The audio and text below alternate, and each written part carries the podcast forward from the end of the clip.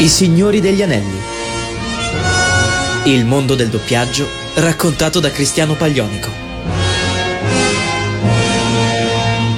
Salve a tutti cari amici di Radio Animati, chi vi parla è il vostro Cristiano Paglionico di quartiere che vi dà il bentornato sui Signori degli Anelli, la nostra rubrica dove insieme ci facciamo un bel lungo viaggio all'interno del mondo del doppiaggio per esplorare assieme tutti i suoi segreti, tutti i suoi aneddoti, vedere insieme curiosità su come si svolgono lavorazioni, ma aneddoti anche storici del passato, legati a persone, fatti, aziende e in generale anche all'origine di questo stesso mondo. Insomma, un bel roundabout di emozioni, di eventi, di accadimenti, tutto quello che c'è da sapere su questo meraviglioso settore artistico. Nella scorsa puntata avevamo affrontato il tema della Disney, avevamo visto come lo zio Walt, la nascita della Casa delle Idee, la creazione dei loro corti, dei loro cartoni, dei loro film fossero stati fondamentali per la nascita del cinema sonoro come lo conosciamo oggi e quindi, inevitabilmente, nell'implementazione nel mondo dei cartoni animati. Ne va da sé, di conseguenza, che tutto questo sia stato a dir poco essenziale per l'avvento del doppiaggio in Italia, così tanto collegato non solo al cinema,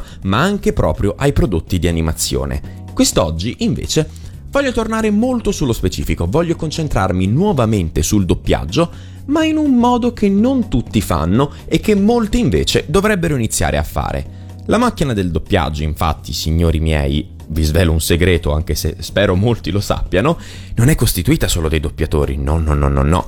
Ci sono un sacco, tantissime altre figure professionali che fanno parte della grande macchina del doppiaggio, che, come molto spesso ci tengono i doppiatori a ricordare, è un lavoro corale, è un lavoro di squadra e nessuno può fare niente senza tutti quanti gli altri. Ecco, forse la metafora della macchina è proprio la più azzeccata. Concepiamo la lavorazione di un doppiaggio come se fosse una macchina sportiva, come se fosse una meravigliosa Ferrari rossa fiammante appena uscita da Maranello. Certo, quella Ferrari molto probabilmente avrà la carrozzeria migliore del mondo, avrà le rifiniture migliori, sarà esteticamente la più bella di sempre, ma senza i migliori pistoni, senza un ottimo motore, senza la benzina giusta, senza tutte quante le componenti interne al loro posto, quella macchina neanche esisterebbe, non potrebbe correre, non potrebbe fare un metro, non potrebbe fare niente di niente. Rapportiamo questa cosa al doppiaggio. I doppiatori, ovviamente, sono la carrozzeria che metaforicamente potremmo dire rappresenta l'estetica del doppiaggio, o più che l'estetica, il prodotto finale, ciò che effettivamente il consumatore riceve, guarda e di cui usufruisce. Ma dietro a quell'incisione completa, perfetta, pulita, scevra da ogni imperfezione, ci sono ore di lavoro, ore di errori, ore di sbagli, ore di ricerca della giusta intonazione, delle giuste sfumature, delle giuste emozioni, perché di questo parla il doppiaggio, questo è il doppiaggio, emozioni. E tornando alla metafora della Ferrari, della Ferrari rossa fiammante, della nostra bellissima macchina, queste emozioni non potrebbero mai venire fuori se il doppiatore non fosse nelle condizioni giuste di mettersi a recitare in sala. Insomma, se tutto quanto il team, se tutta quanta la macchina, se ogni singola componente non lavorasse perfettamente, svizzeramente in armonia, il prodotto non verrebbe mai fuori, il cliente non riceverebbe mai niente, il consumatore non potrebbe mai usufruire di niente e in breve il lavoro sprofonderebbe nell'oblio generale assoluto. No, si scherza ovviamente, però diciamo che potrebbe non andare bene come dovrebbe, ecco. Quindi, signore e signori, io vi invito ad accomodarvi, prendere un panino, allacciarvi le cinture, mettervi comodi e aspettare perché sì, stiamo per iniziare la nostra terza tappa nel mondo del doppiaggio, stiamo per andare a parlare di quelle figure professionali importantissime, fondamentali affinché un doppiatore si trovi nelle condizioni che merita per poter restituire tutto quello che c'è da restituire di un personaggio sullo schermo. Ma non lo faremo immediata subito, perché prima ci andremo ad ascoltare la primissima canzone di questa puntata. E poiché il tema è lavorare insieme, lavorare di squadra, all together now, ho deciso di scegliere questa come tematica di tutte quante le canzoni che andremo ad ascoltare oggi. E iniziamo proprio con una canzone che fa una sorta di escalation. Ha i suoi bei picchi di energia, ha i momenti toccanti, ha qualcosa in sé di luminoso, qualcosa che ti fa capire che anche nei momenti più bui è possibile ritrovare la propria strada all'interno dell'oscurità. Signore e signori, la primissima canzone della rubrica tratta da un videogioco è Life Light da Super Smash Bros. Ultimate.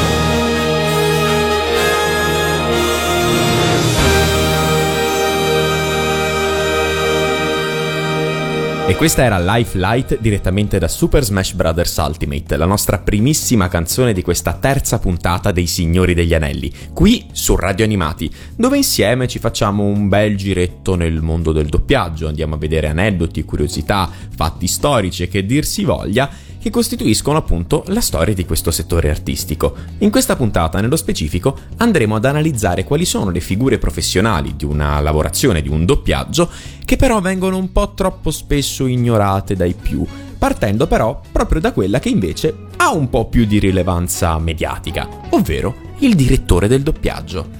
Ah, l'Italia, un paese di cuochi, politici, allenatori di calcio e adesso anche direttori del doppiaggio, disse un certo Maurizio Merluzzo su Facebook. Non so se questo nome vi dice qualcosa. Era in riferimento a un post dove un po' troppe persone stavano dicendo la loro su chi e su chi non avrebbe dovuto partecipare o meno a una produzione di una serie. Ed è questo che fa il direttore, o meglio, è questo uno dei suoi compiti, distribuire i ruoli, con l'ausilio infatti del cliente, che è colui che ha commissionato il doppiaggio e che lo finanzia, il direttore fa i provini, li ascolta, ascolta anche come suonano insieme le voci, gli strumenti dei vari attori affinché il tutto sia armonioso e una volta distribuiti i ruoli, dirige, fa il direttore, fa in modo che tutto quanto vada nel verso giusto. È anche colui che si deve accorgere se eventualmente in itinere c'è qualcosa che non va, qualcosa che può essere aggiustato, magari c'è una voce, c'è uno strumento che sì, a un primo ascolto poteva sembrare giusto in quella posizione, ma più vai avanti più ti accorgi che effettivamente c'era una scelta migliore che poteva essere fatta e a quel punto bisogna rimettere di nuovo le cose in discussione, bisogna parlare, bisogna capire effettivamente qual è la voce migliore che può suonare attraverso il volto di quel personaggio. Se però pensate che il lavoro del direttore del doppiaggio sia tutto qui, ma come? Posso farlo anche io? Si tratta solo di distribuire le voci in fin dei conti. Siete un po' degli illusi, ecco, mettiamola da questo punto di vista, perché un bravo direttore non può fare solo questo, non deve fare solo questo, deve fare 400 altre cose insieme, ma soprattutto deve essere un quid, deve essere l'uomo in più dietro la lavorazione, deve essere un narratore onnisciente durante il doppiaggio. Questo perché e soprattutto come? Innanzitutto, un bravo direttore è solito guardarsi l'intero prodotto prima di iniziare la fase di distribuzione, prima di iniziare a fare i provini. Innanzitutto perché così inizia a capire sin da subito quali possono essere i possibili range vocali e di conseguenza gli attori da chiamare, gli attori chiamati a fare il provino per capire chi di loro può essere il migliore per quella parte. Ma soprattutto perché così conosce già da prima i personaggi, chi sono, cosa fanno, cosa vogliono fare, il fardello che portano, i sogni, le speranze, il world building, tutto ciò che li circonda. Il direttore del doppiaggio deve conoscere tutto. È di conseguenza indubbiamente la figura che all'interno della sala di doppiaggio si avvicina di più a quella del regista all'interno di un set cinematografico, anzi si può tranquillamente dire che il direttore del doppiaggio è il regista di un doppiaggio, è colui che deve capire più di tutti e prima di tutti il contenuto dell'opera, è quello che più di tutti deve saperlo trasmettere a tutti quanti gli altri attori ed è probabilmente la figura più centrale perché un suo errore può condizionare più attori e di conseguenza portare alla realizzazione di un film totalmente diverso, totalmente anticlimatico rispetto alle intenzioni degli autori originali. Ora, pensate che sia finita qui? Assolutamente no, assolutamente no. Un bravo direttore diciamo che deve essere poliedrico, deve essere multitasking, come diremo oggigiorno. Di conseguenza può anche essere un bravo attore, cosa diciamo questa indispensabile, e recitare all'interno dello stesso film che lui stesso sta dirigendo, quindi dirigersi da solo. Può essere un bravo traduttore, un bravo missatore, un bravo dialoghista, insomma, può coprire molti ruoli, può coprire molte posizioni all'interno della stessa produzione. Fra tutti questi possibili ruoli secondari che può coprire un direttore del doppiaggio, non ho nominato il fonico solo perché è solitamente, diciamo, consigliabile, solitamente attuato, tenere separate le due figure, non tanto per mancanza di fiducia nei confronti dei direttori, ma proprio perché è meglio avere due persone al dietro del bancone, due persone con due ruoli distinti e separati, il direttore che appunto si occupa della parte artistica e il fonico che si occupa di controllare come va tutto quanto in sala, come va la regolazione del microfono, il gain in entrata, il volume delle cuffie, tutte cose di cui però parleremo tra pochissimo perché ci andiamo ad ascoltare la seconda canzone di questa puntata, la seconda canzone a tema All Together Now. E piccolo spoiler, no, non ci sarà All Together Now dei Beatles perché per quanto sia una canzone che io adoro è un po' troppo semplicistica, ci sarà una canzone però molto più energica, molto più forte, anch'essa tratta da un videogioco, sì, ma non facente parte della colonna sonora di un videogioco, quanto di tutto quanto l'ambiente della lore che circonda questo gioco. Ed è una canzone che era già stata fatta anni prima, ma reinterpretata apposta per il decimo anniversario di questo fantastico gioco che accompagna ancora da tanto tempo tutti gli evocatori. Warriors direttamente da League of Legends. As a child, you would wait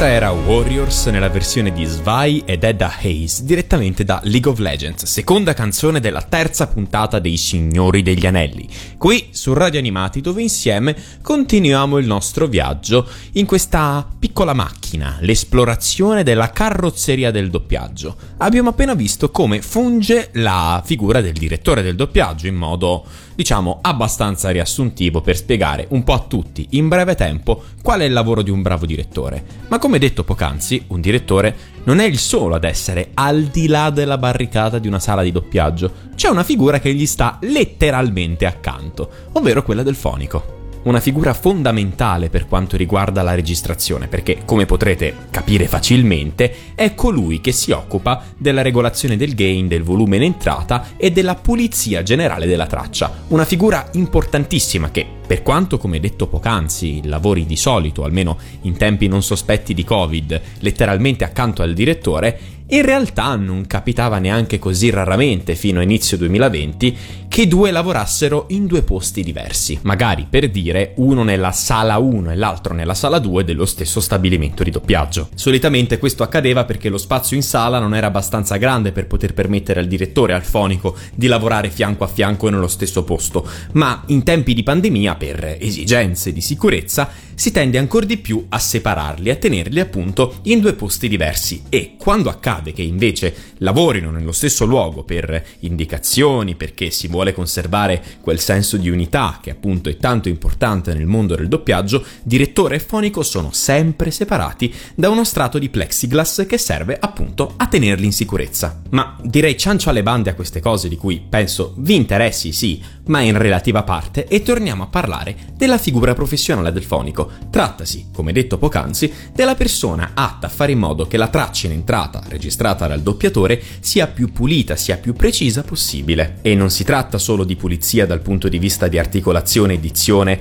nella quale tra l'altro viene aiutato dalla figura dell'assistente al doppiaggio, diversa dal direttore del doppiaggio di cui però parleremo fra poco. Trattasi proprio di fare in modo che non ci siano interferenze esterne, non ci siano rumori esterni tipo suoni delle scarpe, schiocchi delle labbra, battiti, rumorini indesiderati che renderebbero la traccia sporca. Se accade una cosa del genere, molto semplicemente, di solito apre l'interfono e dice rifalla, registra di nuovo. Perché? Perché c'è stato uno schiocco, c'è stato un battito, c'è stato un rumore che non va bene, non si deve essere, non si deve sentire. La traccia deve essere pulita, precisa, perfetta, puntuale e adatta per essere poi successivamente missata. La figura del fonico infatti solitamente è accorpata a quella del missatore, anche se capita abbastanza spesso che un fonico che lavora su una produzione non sia sempre missatore di tutta quanta la produzione, anzi magari si alternano, magari più fonici si alternano all'interno della stessa produzione e collaborano poi insieme al missaggio della stessa. Ma il suo lavoro non finisce di certo qui, perché infatti per quanto sia compito della bravura dell'attore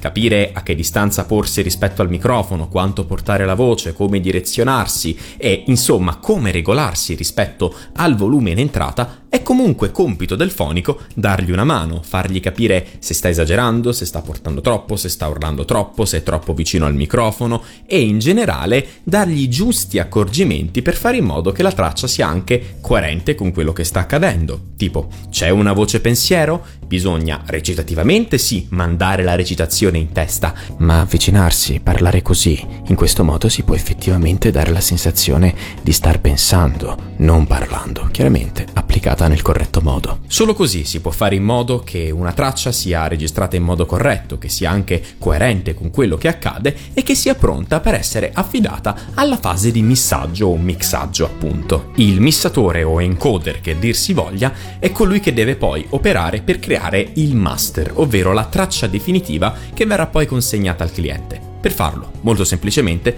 deve unire colonna ME, ovvero la colonna sonora internazionale, mandata dal cliente con tutti gli SFX, le musiche ambientali e tutto ciò che è stato ricostruito affinché sia uguale, identico alla colonna sonora ambientale originale, e le incisioni dei doppiatori. Come potrete quindi facilmente intuire, questo è uno dei lavori più importanti, uno dei più delicati in cui bisogna mettere più attenzione di tutti, perché un singolo errore potrebbe compromettere l'intero operato dello staff. Prima di passare però alla nostra ultima parte, dove tratteremo delle ultime figure indispensabili per la creazione di un ottimo doppiaggio, ci andiamo ad ascoltare la nostra penultima canzone della giornata. E non potevo, dopo un paio di canzoni un po' cariche, andare su qualcosa di un po' più rilassante, qualcosa di un po' più libero, qualcosa che fa un po' più respirare, qualcosa che ti fa guardare in alto e pensare all'azzurro del cielo. Signore e signori, qui per voi, Mr. Blue Sky.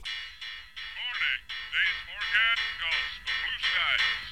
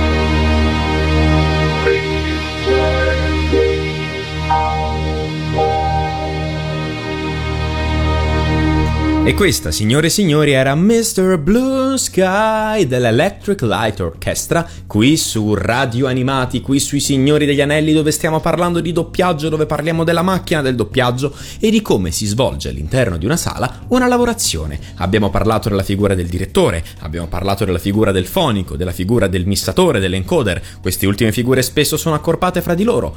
Adesso andremo a parlare delle ultime due figure fondamentali che non sono solitamente accorpabili, ma che devono lavorare necessariamente in sincrono, che devono lavorare necessariamente coordinati e che devono sentirsi spesso durante una lavorazione. Parlo dell'adattatore, detto anche dialoghista, e dell'assistente al doppiaggio. Partiamo proprio da quest'ultimo. Un assistente al doppiaggio ha essenzialmente tre ruoli all'interno di una produzione. Innanzitutto deve controllare che tutto quello che accade, tutto quello che viene recitato dall'attore vada a sync rispetto a quello che accade sullo schermo. Insomma, deve controllare la corretta sincronizzazione del labiale già al momento della registrazione in studio. Deve poi anche occuparsi della divisione del copione in anelli, ovvero di quelle singole clip su cui si doppia, su cui si lavora all'interno dello studio, in modo tale che rispettino la sequenza delle scene e la lunghezza delle scene. Ma probabilmente non è comunque neanche questo il compito più importante dell'assistente al doppiaggio, in quanto si deve anche occupare della programmazione dell'intera lavorazione. Deve coordinare i turni, deve in generale raccogliere la disponibilità da parte degli attori in modo tale che tutto quanto si possa incastrare fra di loro e deve essere anche presente in sala per dare le indicazioni tecniche ai doppiatori, in modo tale che invece il direttore possa concentrarsi un po' di più sul lato artistico, sull'esprimere al meglio la sfera artistica e emozionale della produzione. Capirete quindi da soli che l'assistente al doppiaggio è un lavoraccio ed è molto molto importante. Per sua fortuna, però, i copioni che deve dividere in anelli non deve anche scriverli, in quanto di questo se ne occupa il team di stesura dei copioni, formato appunto dai traduttori e dagli adattatori o dialoghisti che dir si voglia. Le figure possono anche coincidere, insomma, un dialoghista può essere anche un traduttore, un traduttore può anche essere dialoghista, anche se non c'è una vera maggioranza statistica dei casi, insomma, basta che si abbiano le giuste competenze, le giuste premesse, la giusta esperienza e sia un traduttore può diventare dialoghista, sia un dialoghista può diventare traduttore. Essenzialmente, di cosa si occupano? Di prendere il copione originale e di trasformarlo nel copione italiano, nel copione della lingua di destinazione. Prendiamoli però, ad esempio, come due figure distinte e separate, in modo tale che possiamo spiegare al meglio quali sono i loro diversi compiti. Il traduttore è colui che prende il testo originale e lo traduce. E basta, da una versione grezza, insomma, del testo di destinazione, del testo tradotto, traslato nella lingua di destinazione. Questo perché? Perché non deve cambiare in modo tale che il testo sia sync. Quello è compito dell'adattatore, che si basa sulla traduzione del traduttore per fare in modo che il testo vada appunto asincrono con il labiale, in modo tale che anche in italiano ci sia questa corrispondenza. Ovviamente neanche a farlo apposta, la traduzione e l'adattamento più letterale non sono sempre quelli più corretti, anzi non lo sono quasi mai, perché nelle differenze fra due lingue spesso i giochi di parole si vanno a perdere, spesso le tempistiche cambiano e di conseguenza bisogna fare un lavoro di fino. Il lavoro dell'adattatore è esattamente questo, fare in modo che ci sia una buona musicalità nel testo, fare in modo che tutto quanto fili liscio all'orecchio, ma non a livello di concetto, non a livello di traduzione, perché quello appunto è compito del traduttore. L'adattatore deve fare in modo che il copione sia in sync ancora prima che si vada a sync, ancora prima che si vada a recitare, in modo tale da facilitare il più possibile questo compito al doppiatore. Certo, un testo che vada perfettamente a sync può comunque correre il rischio di tradire fin troppo l'intento del testo originale, ma come diciamo sempre, questo è un compromesso, come tutto quanto il mondo del doppiaggio. E ogni singola figura professionale analizzata oggi non parte solo da una dedizione e un'estrema attenzione al proprio lavoro, di squadra, collettivo, in modo tale che tutti quanti lavorino armoniosamente insieme, ma da un compromesso collettivo, perché non solo nel doppiaggio, ma in generale, non stanchiamoci mai di ribadirlo, nella vita, non tutto magari può andare esattamente in modo schematico, preciso e pulito, e scendere a compromessi, forse, è la cosa più importante da fare.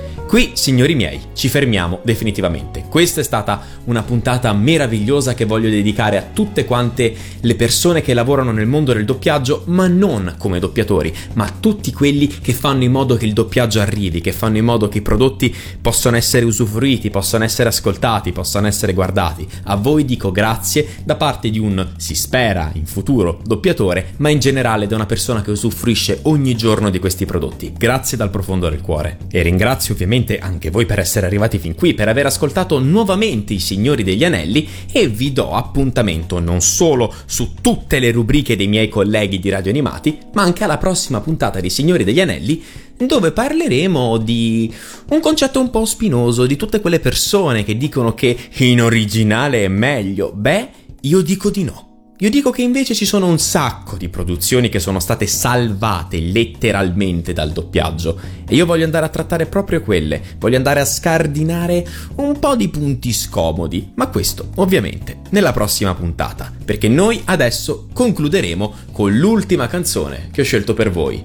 È stata un'escalation, è stato qualcosa che è partito carico, che un po' alla volta si è ammorbidito. E voglio concludere con qualcosa proprio di dolce, qualcosa di tenero, qualcosa che fa effettivamente capire cosa significhi lavorare uno accanto all'altro, di essere uno accanto all'altro.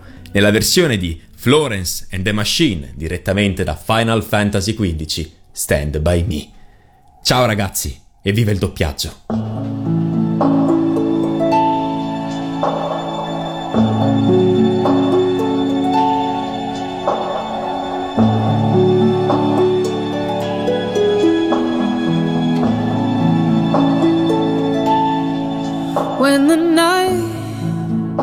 Has come and the land is dark and the moon is the only light we'll see. No, I won't be afraid. Oh, I won't be afraid just as long as you stand, stand by me. So, darling, darling, stand by me. Oh, stand by me. Oh, stand now. Stand by. Stand by. If the sky that we look upon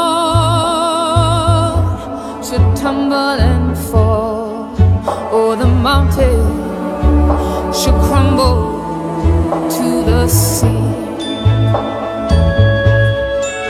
I won't cry, I won't cry, no, I won't shed a tear. Just as long as you stay, stand by.